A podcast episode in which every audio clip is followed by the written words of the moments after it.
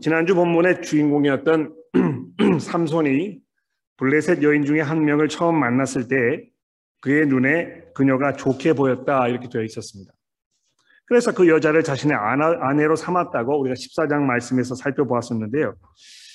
이 눈이라는 것이 마음의 창이라는 이야기를 들어보셨을 것입니다. 그 사람의 마음 속에 있는 그 생각들, 또 간절히 바라는 것들, 또 그 사람의 중심에 자리하고 있는 것들이 무엇인지를 알려면 지금 그 사람이 뭘 바라보고 있는가, 그 사람의 시선이 어디에 지금 가 있는가를 보면 쉽게 판단할 수 있다는 말입니다. 어디엔가, 무엇엔가, 또 누구에겐가 자꾸 계속해서 시선이 간다면 내 마음은 지금 그곳을 향해서 또 그것을 향해서 혹은 그 사람을 향하고 있는 것이 분명합니다. 그러니까 여성분들이 물건을 사실 때 에, 자주 아마 그런 경험을 하실 것 같아요. 또 지금의 아내분이 에, 분이신 아, 그분 돌아 그분과 연애하셨을 때 돌아보시면 남편분들 그 많은 사람들 중에서 아, 유독 아, 그 여인이 계속 눈에 들어, 들어왔던 그 때를 아마 어렴풋이 기억하실 것입니다. 거기 마음이 가 있으면 그렇게 될 수밖에 없는 것입니다. 이 삼손이라는 사람이 나실인으로 선택이 되어 가지고 성별된 삶을 살도록 부름을 받았습니다만 그의 마음 속에는 오히려 다른 사람과 똑같은 삶을 살고 싶어 하는 욕망을 아, 이그 떨쳐버릴 수가 없었고요. 그래서 그 시선이 가는 곳에 즉 그의 마음이 가는 곳에 이 블레셋 여인에게 자기 자신을 내어 맡겼던 것입니다. 아, 오늘 본문 그 17장 6절에 보시면 이런 말씀이 있습니다. 그때 이스라엘에 왕이 없었으므로 사람이 자기 소견에 옳은 대로 행하였더라. 여기 사람이 자기 소견에 옳은 대로 행하였더라 번역된 이 부분을 이제 보다 문자적으로 우리가 번역을 하면 사람마다 자기 눈에 보이는 대로 보이 이게 옳게 보이는 대로 행동하였다 이렇게 됩니다. 마치 삼손이 블레셋 여인이 자기 눈에 좋게 보여서 그 여자를 자기 아내로 삼았듯이 자기의 모든 것을 그 여인에게 다 넘겨 주었듯이 모든 사람들이 하나같이 다 자신의 생각과 기준에 맞추어서 아, 자기 생각에 옳은 대로 자기의 모든 것을 거기에 맡겨버리는 아, 이런 삶을 살았다고 아, 이 본문 말씀이 이야기하고 있는 것입니다. 근데 이 6절의 이 설명은요, 앞서 1절에서 5절에 이 미가라는 사람과 그의 어머니 사이에 벌어진 일에 대해서 아, 간략하게 이 설명이 있은 후에 주어진 어떤 그 아, 해석과 같은 아, 그런 그 말입니다. 즉 미가와 그의 어머니 사이에 벌어진 그 일이 당시 이 당시에 이 당시에 각 사람이 제각기 자신들의 눈에 옳게 보인 대로 행동했던 그 한 가지 예를 보여주기 위해서 기록되었다는 것입니다. 무슨 일이 벌어졌는지 우리 잠시 한번 살펴봐야 되겠죠. 이 미가라는 사람이 어머니에게 은 1100개를 훔쳤다 이렇게 되어 있습니다. 이 어머니에게 아, 이 물건을 훔치는 아, 이런 남자가 도대체 세상에 어디 있을까 아, 이렇게 생각이 됩니다만 요즘에 뭐 하도 세상이 흉흉해가지고요. 어, 어머니로부터 재산을 이렇게 빼어 가지려는 이런 그 파렴치한 사람들이 종종 신문에 보도되지 않습니까? 아마 이 미가라는 사람도 그런 유의 한 사람이었던 것 같아요. 근데 이 어머니가 재물을 잃고 속상해 하시는 모습을 보면서 자 기가 저지른 그 일을 어머니에게 실토하는 아, 그런 장면으로 본문이 시작이 되고 있습니다. 근데 이 이야기에서 그 좋은 부분은 이제 거기에서 다 끝이 전, 아, 그게 전부이고요. 이후로부터는 모든 것이 전부 비정상적으로 돌아가고 있습니다. 3절에 보십시오. 이 은을 돌려받은 어머니가 뭐라고 말했습니까? 내가 내 아들을 위하여 한 신상을 새기며 한 신상을 부어 만들기 위해서 내 손에서 이 은을 여호와께 거룩히 드리노라. 그러므로 이제 내가 이 은을 내게 도로 주리라. 그러니까 아마 이 나무 조각을 가져 가지고 칼로 조각을 해서 신의 모습을 이렇게 한 그 조각품을 만들고 그 위에다가 은을 녹여 가지고 아마 부어서 아, 이렇게 입혔던가 봅니다. 이 돌려받은 은을 왜 우상으로 만들 만들 아, 만드는데 쓰기로 한 것인지 또 왜 그렇게 하는 것을 여호와께 거룩히 드리는 것이라고 생각했는지 도무지 이해가 되지 않습니다. 설명이 되어 있지 않습니다. 그러나 이 사람이 그렇게 했다는 것입니다. 하나님께서 이 제2계명에서 너를 위하여 새긴 우상을 만들지 말고 또 하늘 위에 있는 것이나 땅 아래 있는 것이나 땅 아래 물속에 있는 것에 어떤 형상도 만들지 말며 그것에게 절하지 말지어다 이렇게 말씀하셨는데 이런 말씀에 대한 경외심은 온데간데 그 자취를 찾아볼 수가 없을 뿐더러 이 여인은 자신의 이러한 행동이 하나님을 예배하는 행동이라고 생각했다는 이런 어처구니 없는 아, 이런 상황이 지금 우리 앞에 놓여 있습니다. 이렇게 감나가는 어떤 것을 먹고 싶은 것에 또 쓰고 싶은 것에 당장 쓰지 않으면 하나님이 그걸 보시고 감동되실 것이라고 생각했던 것일까요? 혹은 이런 물건을 만들어서 몸에 지니고 있거나 집에 놓아두면 그것으로 무슨 좋지 않은 일들로부터 보호를 받을 수 있을 것이라고 이 사람이 생각을 했던 것일까요? 혹은 하나님을 향한 내 마음을 이런 것에 담아 가지고 있으므로 하나님께서 그것을 보고 좋게 여기실 것이라 이렇게 생각을 했었을까요? 우리 주변에도 이렇게 생각하시는 분들을 아, 가끔 만나보게 됩니다. 아, 혹시 이 자리에도 아, 그런 분이 계실지 모르겠습니다만 한번 잘 생각해 보십시오. 이 집에 종교적 색채가 강하게 풍기는 그림이나 조각품 이런 것을 가지고 계시거나 또는 뭐 십자가 같은 이 목걸이나 기타 장신구 등을 몸에 지니고 계신다면 또 어떤 경우에는 이제 이 몸에다 이게 문신을 이렇게 해가지고 뭐 여기 그 십자가를 그리신다거나 뭐 하나님의 이름을 새긴다거나 뭐 이런 것을 우리가 보게 되는데 아, 도대체 거기에 어떤 의미를 부여하고 계시는 것입니까?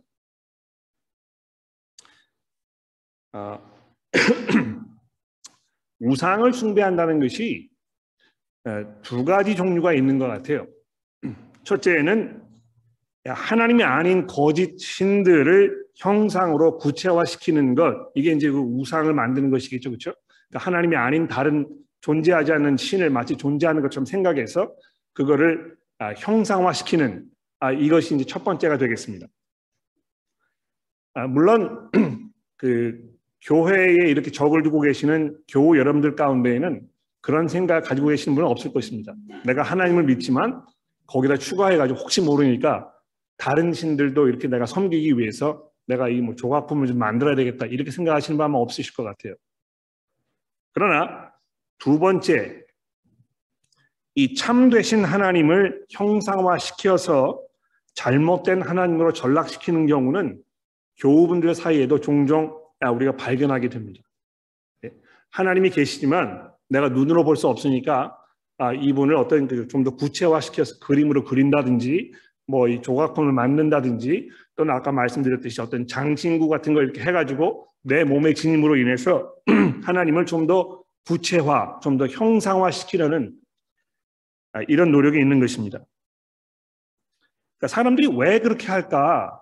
이걸 제가 한번 잘 생각해 봤어요. 아마 여러분 생각해 보십시오. 왜 사람들이 보이지 않는 하나님을 이런 형상화 시키는데 이렇게 많은 에너지와 그 수고를 쏟아붓는 것인가?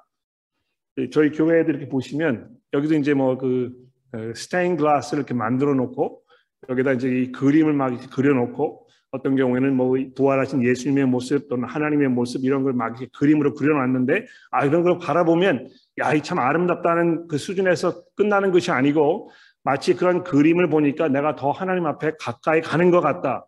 또 하나님이 정말 살아계시는 것 같다. 내가 하나님을 아, 피부로 느끼는 것 같다. 뭐 이런 그 느낌을 받으시는 것 같아요. 아 그래서 어떤 그 잘 지어진 교회라든지 아, 이런 특정한 장소에 가게 되면 어떤 그 건축의 이 그 미를 살려가지고 마치 거기에 어떤 그 신성한 무엇이 있는 것처럼 마치 이것이 어떤 세상과 구별된 특별한 장소인 것처럼 이렇게 생각되는 생각되게 만드는 이런 시로들이 아, 인류 역사에 끊이지 않고 계속 이어지고 있는 것입니다. 그러니까 교회를 질 때도 그냥 짓는 것이 아니고 어떻게 하면 이것이 좀 더 이 하나님께서 계시는 곳이라는 그 인상을 사람들에게 주기 위해서 조명도 그렇고 구조도 그렇고 색깔도 그렇고 다 이걸 맞추는 것입니다. 왜 그렇게 하는 것일까요? 이걸 좀 좋게 보자면 아마 하나님을 좀 더 가까이 하려는 또는 하나님께 좀 더 가까이 가려는 내가 이 눈으로 볼 수 없기 때문에 아, 눈으로 목격하고 피부로 느끼고 또 귀로 듣고 이렇게 하고 싶은 이 오감을 사용해서 하나님을 경험하고 싶어 하는 어떤 그 인간의 그 욕구가 거기에 아마 담겨 있을 거라고 제가 생각해요. 이건 이제 긍정적인 면으로 예, 말씀드리는 것입니다. 얼마나 하나님과 가까이 하고 싶으면 아, 이렇게 노력을 할까. 그러나 나쁘게 보자면 그냥 하나님을 자기 생각 수준으로 전락시키는 것입니다. 아, 이 하나님을 내가 생각해 보니까 하나님이 이런 식으로 표현할 수 있을 것 같아. 하나님은 뭐 이 수염이 이렇게 달리신 분이시고 뭐 이 뭐 이 그 긴 옷을 입으시고 뭐 구름을 타고 날아다니시고 뭐 이런 분 정도로 생각하는 것입니다. 그런데 좋게 보든 나쁘게 보든 결과적으로는요. 아, 하나님을 이 형상화함으로 인하여 어떻게 되는 것입니까? 하나님을 왜곡하는 것입니다. 그렇죠? 아, 한 곳에 한정돼서 움직이지 못하는, 말하지 못하는 어떤 그 특정한 이 조각품에 불과한 이것으로 하나님을 끌어 내려가지고 마치 이것이 참되신 하나님을 그 설명하는 것이다. 이걸 형상화하는 것이다. 이렇게 이야기하는 그 자체가 모순이라는 것입니다. 아, 그래서 집에 이제 뭐 이 예수님의 그림을 이렇게 그려놨다든지 또 어떤 그 종교적 명화들 이렇게 복사품 이렇게 해가지고 이렇게 붙여 놓으셨다든지 이렇게 하시는 분들 제가 만나서 이야기를 해보면 아, 이런 것들이 하나님을 향한 내 마음의 표현이라 이렇게 말씀하십니다. 또 하나님을 기억하고 내 마음이 늘 하나님께로 향하도록 내 자신을 격려하기 위해서 이렇게 해놓은 것이다. 이제 이렇게 말씀들을 많이 하십니다. 하나님을 향한 마음의 표현이 몸에 장신구를 지니고 있거나 집에 그림이나 조각품을 가지고 있는 것으로 표현될 수 있는 것이라면 신앙생활 하기가 참 쉬울 것 같아요. 네? 회개할 일이 생기면 그냥 그림 한 점 더 구해서 벽에 걸면 되지 않습니까? 나를 따라오려거든 내 자신을 부인하고 십자가를 지고 나를 따라오라 하셨던 예수님의 말씀은 온데간데였고 도대체 언제부터 하나님을 섬기는 일이 이 조각품이나 미술품 또는 장신구를 몸에 지는 것쯤으로 전락되었는지 도무지 알 길이 없는 것입니다. 또 내 마음이 항상 하나님을 향하도록 내 자신을 격려하기 위해서라 이러한 말씀도 잘 생각해 보면 앞뒤가 잘 맞지 않는 말이 분명합니다. 그 목적을 위해서 하나님께서 우리에게 성경을 주셨고 또 그 말씀을 함께 나눌 형제 자매들을 주셨는데요. 이 십자가를 목에 걸어두고 있는 것이 도대체 어떻게 우리로 하여금 더더욱 예수를 바라보게 하는 것인지 도무지 설명이 되지 않는 것입니다. 그러니까 어머니의 이런 그 이해, 이해도 결정, 이해도 우리가 이, 어, 이해하기 힘든 그런 결정입니다만 4절에 보시면 미가도 여기에 적극 동참하고 있는 것을 우리가 볼 수 있을 뿐만 아니고요.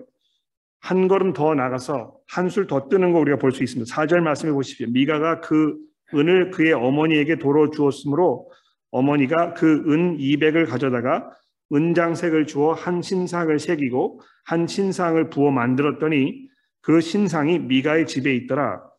그 사람 미가에게 신당이 있으므로 그가 에봇과 드라빔을 만들고 한 아들을 세워 그의 제사장으로 삼았더라. 아, 그때 사람들이 자기 소견 옳은 대로 행하였다 하는 이 6절의 말씀이 괜한 말씀이 아니었던 것입니다. 하나님 섬기는 것은 이렇게 이렇게 하면 되지 않을까? 나는 하나님을 이렇게 예배하고 싶은데 이렇게 하는 것은 아, 그 사람의 마음이고 나는 이런 식으로 하나님을 예배할 거야. 이렇게 하는 식의 그 생각들이 사사기 시대에만 그랬던 것이 아니고요. 지금도 여전히 많은 사람들의 생각 속에 깊이 자리하고 있습니다. 이 출석할 교회를 정하게 되, 정해야 할 때가 왔을 때 이런 현상이 더더욱 두드러지게 이 부각되는 것을 우리가 볼 수 있는데요.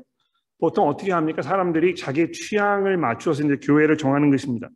이 교회 분위기라든지 거기에 그 음악이라든지 성도들이 풍기는 인상 등이라든지 이런 걸 말하는 것인데 하나님께서는 어떤 교회를 원할 것인가에 대한 깊은 고민 이런 것보다는 어떤 교회가 내 취향에 잘 맞는가 이 문제가 사람들의 마음에 더 큰 비중을 차지하고 있다는 말하는 것이 그렇게 너무 심한 비판은 아닐 것입니다. 근데 6절에 잘 보시면 그 앞부분에 그때 이스라엘의 왕이 없었으므로 이렇게 이유가 설명이 되어 있습니다. 재밌죠, 그렇죠? 사람들이 이렇게 이렇게 했던 그 이유는 그 당시에 이스라엘의 왕이 없었기 때문이라 이렇게 되어 있습니다. 어, 하나님을 예배하는 것과 왕이 도대체 무슨 상관이 있었던 것일까요? 우리가 이제 이렇게 생각하지 않기 때문에 아, 이 말씀을 이해하는 것이 조금 그 우리에게 낯설게 느껴집니다만 어떤 면에서 이 성경 전체의 흐름을 이해하는데 이것이 굉장히 중요한 그런 포인트이기 때문에 여러분 잘 한번 들어보십시오. 다윗 왕과 그의 아들 솔로몬이 한 일들 중에 가장 위대한 업적을 살펴보라면 꼽아보라면 무엇이 되겠습니까? 예루살렘을 하나님의 도성으로 정하고 그곳에 하나님의 법궤를 갖다 놓은 것 그리고 그곳에 성전을 짓고 하나님을 예배하는 일을 정리하고 나라 각 곳에 우후죽순처럼 세워져 있던 모든 신당들을 다 정리해서 하나님의 백성들이 다시 하나님의 말씀으로 돌아올 수 있도록 했던 것이 아, 마 가장 중요한 역할 중의 하나였을 것입니다. 아, 그 후에 이 히스기야나 요시아와 같은 왕들이 아, 그 믿음을 회복시키기 위해서 아, 그 또는 영적 부흥을 일으키기 위해서 어떤 일을 했는지 한번 생각해 보십시오. 이런 것들 생각해 보면 그 역할을 할 그 구심점이 없는 상태에서 사람들이 그냥 자기 소견을 정도라고 옳은 길이라고 이렇게 주장하면서 아, 살아왔던 이 상황이 왕이 없었기 때문이었다 이렇게 이야기하는 저자의 설명을 우리가 충분히 이해하게 되는 것입니다. 아, 어떤 면에서 그 아, 이 교회가 이제 세상에 존, 존재할 때, 야, 이 꼭 교회를 나가야만 내가 신앙생활을 하는 것인가? 그냥 내가 내 마음대로 내 마음을 그저 하나님께 올바로 가지고 내가 정성스럽게 진실된 마음으로 내가 하나님을 섬기는 마음을 가지고 있으면 그것으로 충분한 것이 아닌가? 이제 이렇게 생각을 하시는 분들이 종종 있어요. 또 그렇게 하시는 이유, 그렇게 생각하시는 이유 중에 가장 큰 이유 중에 하나는 교회로부터 많은 실망을 하셨기 때문에 이제 그런 것입니다. 그런데 아, 교회가 없는 상태를 한번 생각해 보십시오. 그냥 사람들마다 다 자기 나름대로 아, 이렇게 생각하는 것이 맞다. 그래서 아무런 그 제재 없이 아무런 컨트롤 없이 그냥 이렇게 저렇게 마음대로 막 하는 이런 상황을 생각해 보십시오. 얼마나 그것이 혼란스럽고 또 내가 어디를 가야 할 것인가를 정하는 데 있어서 이게 얼마나 어려운 일이 되겠습니까? 그러나 하나님께서 어, 구약 시대에는 이 다윗 왕과 그의 왕조 또 제사장들 선지자들 이런 사람들을 이 구심점으로 만들어 가지고 거기에서 벗어나지 않도록 어떤 그 올바른 길을 갈 수 있도록 이렇게 틀을 마련해 주시고 너희가 나를 섬기려거든 이렇게 해야 한다고 아주 분명하게 설명을 해 놓으신 것입니다. 그렇죠? 물론 나중에 그 알맹이는 다 그 빼버리고 어떤 그 겉에 표면적인 것만 이렇게 그 지킴으로 인해서 마치 그것 자체로 하나님을 섬기는 것이라고 사람들이 오해했던 아, 그런 그 약점이 분명히 있었습니다만 어땠든지 간에 자기 소견대로 하지 아니하고 하나님께서 주신 그 방법대로 하나님을 예배하고 섬기는 이것이 얼마나 중요한 것인가에 대해서 하나님 이런 식으로 설명하셨다는 것입니다. 아, 지금도 마찬가지인 것 같아요. 네. 아, 나 교회 가지 않아. 난 그냥 내 마음대로 하면 될 것 같아. 내가 충분히 얼마든지 아, 이 신앙생활을 잘 할 수 있으니까 나는 교회라는 곳에 구속받고 싶지 않아. 이렇게 할 수 있다는 것입니다. 그러나 하나님께서 이 교회라는 것을 주셔서 거기에 어떤 그 말씀을 가르치는 목사를 세워놓고 또 교회 안에 여러 성도들이 함께 협력하여 이 하나님의 말씀을 잘 이해하고 이거를 서로 평가하고 이걸 맞추고 생각을 정리하고 이렇게 하는 그 작업을 벌이는 이것의 그 필요성 또 왜 있는 것입니까? 이게 서로 견제하거나 감시하거나 하려는 것이 아니고요. 서로 협력하여 하나님의 말씀에 보다 더 근접하려는 이런 우리 열망의 표현인 것입니다. 그렇죠?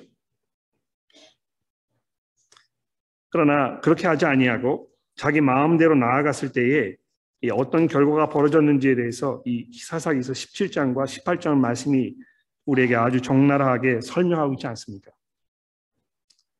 근데 이 본문이 거기서 끝나지 아니하고요. 어떻게 계속 이어지고 있는지 보십시오. 이 7절에 보시면 갑자기 장면이 바뀌어 가지고 이 떠돌이 신세의 한 청년에게 이제 초점이 맞추어지고 있습니다. 이 청년이 레위인이었다 는 설명이 이제 매우 중요한데 이 레위 사람이면 어떤 사람입니까? 다른 지파들처럼 어떤 특정 지역을 분할받은 사람들이 아니고 이스라엘 각 지역에 흩어져서 그 지역에서 백성들을 대표하여 하나님을 섬기는 일을 주관하고 그 대신 지역 주민들이 경제적 지원을 보장해 주어서 하나님을 섬기는 일에 집중할 수 있도록 선택되었던 그런 사람들이라는 것입니다.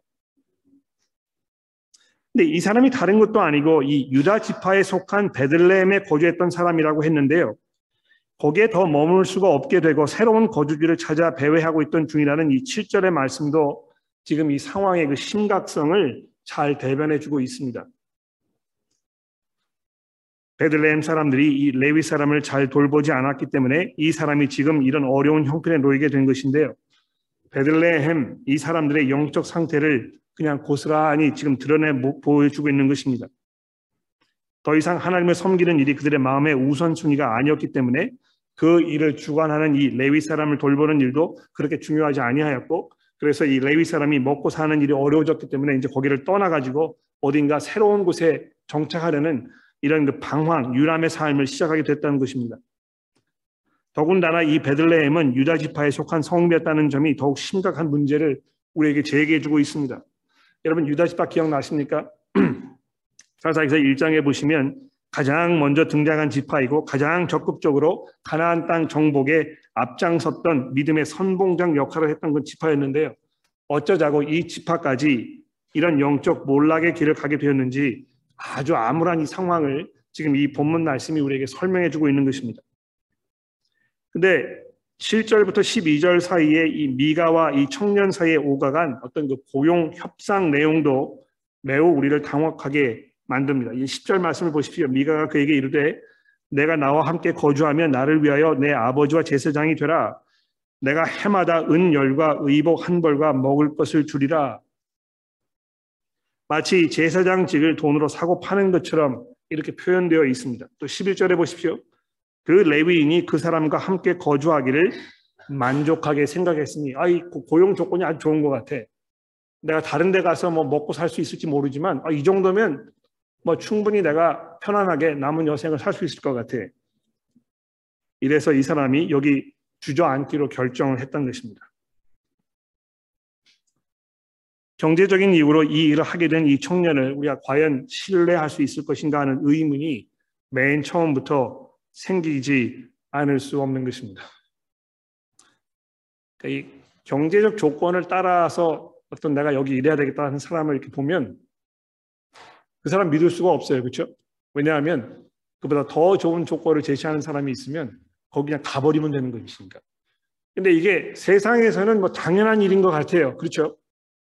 그러나 이 하나님의 일을 하는 데 있어서 이런 식으로 결정하는 상황이 벌어진다고 하면 이게 얼마나 안타깝고 어처구니 없는 그런 상황이겠습니까? 근데 이것보다 가장 기가 막힌 것은 이 12절에서 미가가 내뱉은 한 말입니다. 레위인이 내 제사장이 되었으니 이제 여호와께서 내게 복을 주실 줄을 아노라. 여러분 그 우리말 표현에 구색을 맞춘다는 표현이 있죠. 그렇죠? 여러 가지 골고루 갖추어 가지고 그럴 듯이 보이는 걸 말하는 것입니다. 예, 고기도 있고 또 국도 있고 나물에 전에 김치까지 고루 갖춰져 있으면 이 구색을 맞추어 상을 차렸다 이제 이렇게 되게 되는 것인데 구색을 맞추어 상을 차리게 되면 상을 차린 주인의 입장에서도 뿌듯하고 또 상을 받은 손님의 입장에서도 아주 융숭한 대접을 받은 것 같아서 몹시 흐뭇할 텐데 미가가 아마 딱 그랬던 것 같아요. 은을 도구만 목상도 있겠다. 집에다가 신랑도 차려놓았겠다. 에봇과 드라빔도 만들었겠다. 거기다 이제는 레위 사람까지 제사장으로 모셔놨으니 이것이 이 정도면 하나님께서 감동하실 만하다. 하나님께서 내게 복을 베풀지 않을 수 없을 것이다. 그러니까 마치 하나님을 내가 원하는 대로 조종할 수 있게 되었다는 것을 생각한 것 같아요. 지성이면 감천이라는 말이 있습니다. 지극한 정, 정성이면 하늘도 감동되어서 불가능하게 보였던 일도 결국 이루어질 수 있다. 이렇게 이제 이야기하는 것입니다.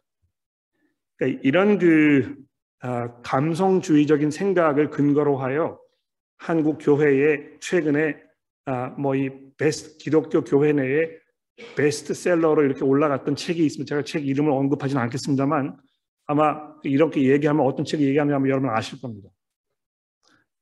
하늘을 감동시키는 그래서 어, 내가 가지고 있던 소원과 꿈이 하나님에 의해서 이루어지는 여러분 이런 그 적극적이고 아주 멋있는 신앙생활을 여러분 하셔야 합니다. 이렇게 이야기하는 그 책을 아마 여러분 만나보신 적이 있을 것입니다. 가볍게 생각하면 이것이 맞는 말처럼 들리지만 하나님은 그렇게 우리가 생각하는 것처럼 우리 생각과 소원대로 쉽게 좌지우지되는 분이 아니라는 것입니다.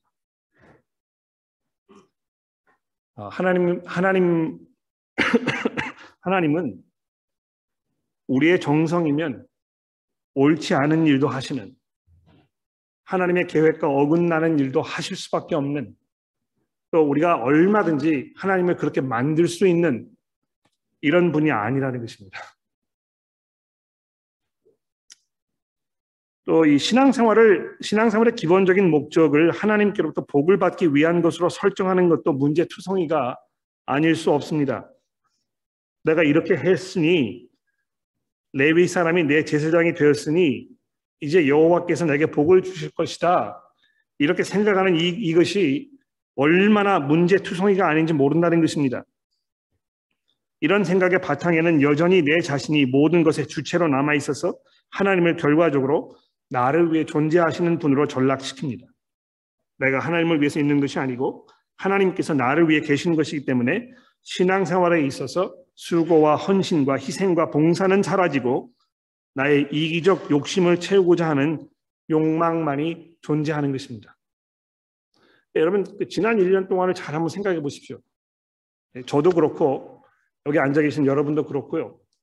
지난 1년 동안 좀 더 길게는 이그 코비드 기간을 우리가 지내오면서 우리의 그 생각과 마음이 어떻게 이 변화되어 왔는가, 우리의 마음 상태가 어떻게 이렇게 변화되어 왔는가 잘 한번 생각해 보십시오.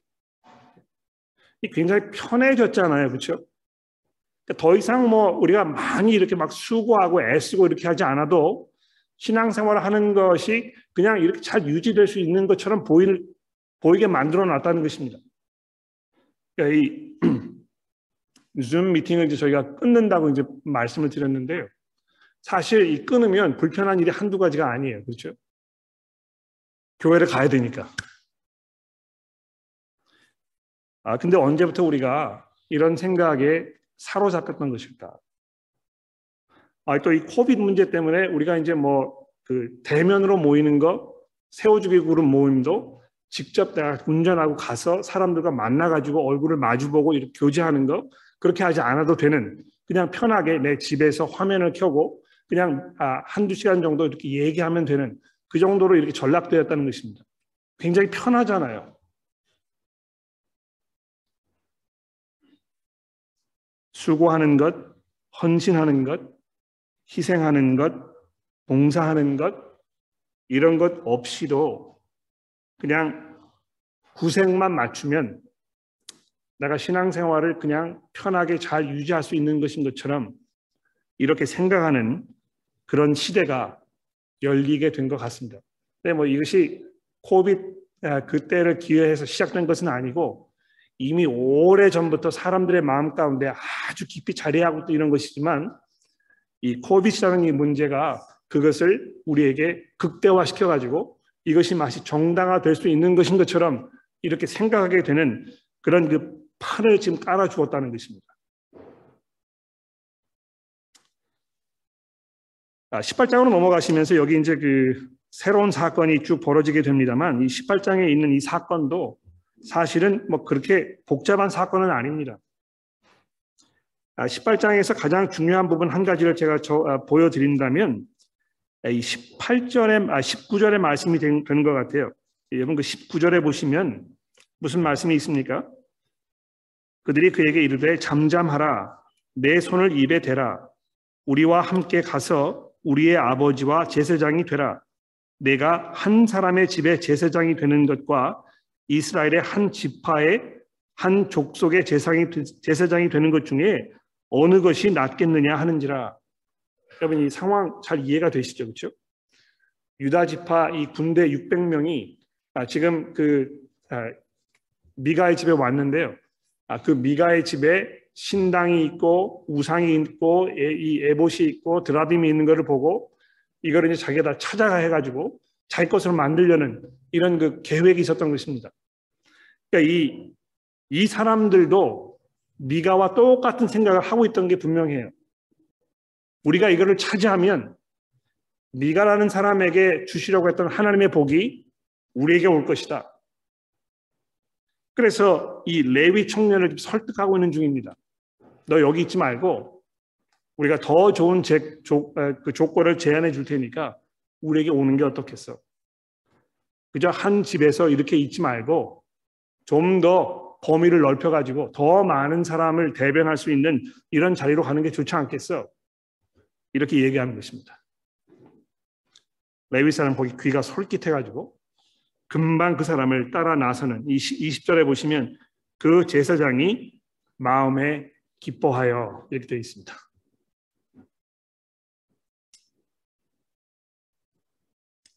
아, 제가 그 최근에 성경 읽으면서 계속해서 확인하게 되는 것인데요. 성경이 말씀하는 성도의 가장 중요한 덕목 중의 하나는 신실함이라고 생각합니다. 신의를 지키는 끝까지 변치 않는 그러니까 한결같은 마음으로 인내하는 이것이 성경이 말씀하는 가장 귀한 경건의 모습이라는 것입니다. 자기 이익 타산에 맞지 않으면 금방 이거를 바꾸거나 또는 오랫동안 수고하고 어려웠지만 결국에는 내가 더 이상 못 있겠다. 어렵다. 내가 이제 그만해야 되겠다. 이렇게 하는 것. 또는 관계를 잘 유지하고 있었지만 아, 나에게 상처를 줬어. 아, 나를 무시하는 것 같아. 아, 내가 이 사람과 잘 어울리기 어려울 것 같아. 이렇게 해서 이제 그 사람과의 관계를 끊는 것. 이런 모든 것들이 삶 속에 어떤 면에서는 일상화되어 있고 보편화되어 있어서 이것이 마치 우리의 어떤 그 보편적인 경험인 것처럼 이렇게 받아들여집니다만 신앙생활하는 데 있어서 가장 중요한 덕목이 이 신실함이라고 했을 때 우리가 과연 우리의 삶을 어떻게 살 것인가 내가 어려운 상황에 처해 있을 때 내가 과연 어떻게 할 것인가 이런 것이 이 성경에서 굉장히 중요한 문제로 우리에게 대두되고 있다는 것입니다.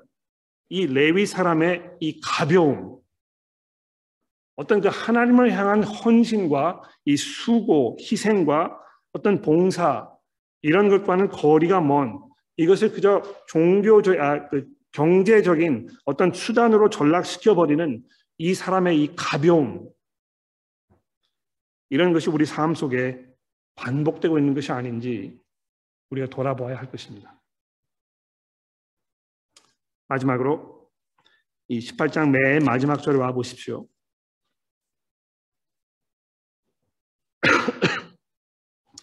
30절 말씀입니다. 단 자손이 자기들을 위하여 그 새긴 신상을 세웠고 모세의 손자여 게르솜의 아들인 요나단과 그의 자손, 자손은 단 지파의 제사장이 되어 그 땅 백성이 사로잡히는 날까지 이르렀더라. 하나님의 집이 실로에 있을 동안에 미가가 만든 만든 바 새긴 신상이 단 자손에게 있었더라. 그러니까 이제 이거 보시면 이 사사기서가 아, 지금 막 사사들이 이렇게 활동하던 그 당시에 다 모아져 가지고 책으로 딱 만들어진 것이 아니고 훨씬 나중에 이렇게 모아졌던 것이 우리가 알 수 있습니다. 그러니까 이, 이 사사기를 이제 책으로 만든 이 분, 분들이 분이나 분들이 이거를 모으면서 지금 자신들이 처해 있던 그 상황, 즉 아, 하나님의 백성들이 아, 하나님께 심판을 받아서 다 흩어져 가지고 포로로 끌려가서 지금 뭐 사방에 다 흩어져 있는 이런 상황을 이렇게 보면서 과거에 있었던 일을 회고하면서 이 책을 모아놨던 것입니다. 야, 이거 우리가 왜 이런 상황에 왔을까? 하나님의 이 선택을 받았던 이 이스라엘 백성이 지금 왜 이 지경이 된 것인가? 이것을 생각하면서 이스라엘 백성들이 과거에 어떻게 했는지, 어떻게 하나님 섬기는 이 일을 마치 그 구색 맞추는 일로 생각했는지. 그래서 그 백성이 사로잡히는 날까지, 즉, 아수르의 손에 의해서 북왕국이 멸망을 당하고 남왕국이 바벨론의 포로로 끌려가게 되는 그 날까지 이스라엘 백성들이 하나님을 올바르게 섬기지 못하는 그 일을 끝까지 계속했더라 이렇게 되어 있다는 것입니다. 설교를 마치면서 이 참되신 하나님을 향한 진실된 예배에 대하여 잠시 생각해 보지 않을 수 없습니다. 거짓된 하나님을 진실되게 섬기는 것은 아무런 소용이 없습니다. 거짓된 하나님을 진실되게 섬기는 것 아무 소용이 없습니다. 물론 거짓된 하나님을 거짓되게 섬기는 것도 아무런 소용이 없겠죠. 그렇죠? 그러나 거짓된 하나님을 진실되게 섬긴다고 해도 아무 소용이 없는 것입니다. 예배 대상을 잘 생각해 봐야 되겠다. 내가 어떤 하나님을 섬기고 있는 것인가? 아마 이 중에 거짓된 하나님을 섬기시는 분들은 안 계실 겁니다. 그러나 참되신 하나님을 거짓되게 섬기는 것도 아무 소용이 없습니다. 참되신 하나님을 거짓되게 섬기는 것도 아무 소용이 없다는 것입니다. 미가의 경우가 그런 것이죠. 그렇죠? 하나님이 계신 줄 알았어요. 아, 이 사람의 입에 이 여호와 하나님, 하나님을 개인적으로 안 것입니다. 그러나 그 하나님을 진실되게 예배하지 못했다는 것이죠. 자기 마음대로 생각하고 내 원하는 대로 하고 내 취향에 맞게 생각하고 내 기준에 맞게 생각하고 내 경험에 따라서 아, 이렇게 하는 이것이 결코 하나님을 기쁘시게 하는 예배가 될 수 없다는 것입니다. 참되신 하나님을 진실되게 예배하는 이것이 하나님께서 받으실 참 예배라는 것입니다. 그러니까 어떻게 하면 참되신 하나님을 진실되게 예배할 수 있는 것인가? 내가 어디를 가야 어떻게 해야 이런 예배에 참여할 수 있는 것인가? 그 사람들이 이 교회를 정할 때, 아, 그래도 뭐 좀 이렇게 명색이 있는 교회, 그래도 좀 구색이 잘 맞춰진 교회, 아, 이런 데를 가야 그래도 뭐 이 예배를 드리는 것처럼 생각하지 않습니까? 그러나 제가 지난주 본문 말씀 속에서 분명히 말씀드렸습니다만 하나님을 향한 참 예배는 무엇입니까? 하나님을 향한 회개와 예수 그리스도를 향한 믿음이라는 것입니다. 참 회개와 참 믿음 이것이 하나님을 향한 진정한 예배라는 것입니다. 하나님을 향한 회개는 무엇입니까? 정말 하나님을 두려워하고 하나님께서 이 온 세상의 주인이심을 내가 이 인정하면서 그분의 다스림 가운데 내가 살아야 되겠다는 어떤 그 삶의 모습, 기본적인 이 접근 방식. 그러나 우리가 그것을 잘 하지 못한다는 것에 대한 이 깊은 회개의 마음. 이것이 첫 번째라는 것이죠. 내가 정말 하나님을 두려워하고 내가 하나님을 만날 준비를 하기 위해서 내 삶을 경건하게 겸손함으로 매일매일 내가 수고하면서 살고 있는가? 그리고 예수 그리스도를 향한 믿음이라는 것입니다. 우리가 우리의 힘으로 하나님의 기대에 부합하는 그런 삶을 살려고 노력했을 때 이것이 불가능하다는 것을 알게 되면 알게 될수록 예수 그리스도를 향한 믿음 가운데 내가 의지하게 되는 것입니다. 내 힘으로가 아니고 나를 위해 죽으셨다 부활하셔서 나를 이 하나님의 의로 여겨주신 예수 그리스도의 이 십자가를 의지하면서 내가 그분을 향해서 아, 믿음을 고백하고 그분을 순종하고 그분을 따라가려는 이 삶, 나의 모든 것을 내려놓고 이제 예수께서 내 삶의 주인이시기 때문에 내가 그분에게 맞추어 내 삶을 살아야 되겠다는 이 헌신, 이것이 하나님을 향한 참된 예배라는 것입니다. 그러니까 이 교회에 나와서 이 한 시간 반 정도의 시간 이것을 딱 예배라고 해가지고 여기에 참여하면 내가 하나님을 예배했다고 생각하는 이것이 어떤 면에서 이 미가가 가지고 있는 예배에 대한 개념과 별반 다르지 않아요. 그냥 구색을 맞추면 되는 것입니다. 교회라고 간판이 붙어 있는 곳에 가서 한 시간 반 동안 여기에 참여하고 또뭐 필요하면 내가 헌금하고 뭐 찬송가도 부르고 기도도 하고 가만히 앉아 있다가 그냥 돌아가면 되는 것입니다. 마음속에 아무런 변화도 일어나지 아니하고 들은 말씀이 내 삶 속에 아무런 감흥도 주지 아니하고 내 삶이 도무지 변화되지 않으면서 그저 교회에 오게 되면 하나님 나 이것을 원하니까 이거를 내게 해 주십시오라고 하나님의 팔을 그저 비틀기만 하는 이 삶을 사는 것이 도무지 하나님을 진정으로 예배하는 참 예배라고 할 수 없다는 것을 오늘 사사기서의 말씀이 우리에게 강력하게 말씀해 주고 있습니다. 참되신 하나님을 진실되이 예배하는 하나님을 향한 믿음과 예수 그리스도를 향한 그 믿음 가운데 살게 되시기를 간절히 기도합니다. 기도하겠습니다.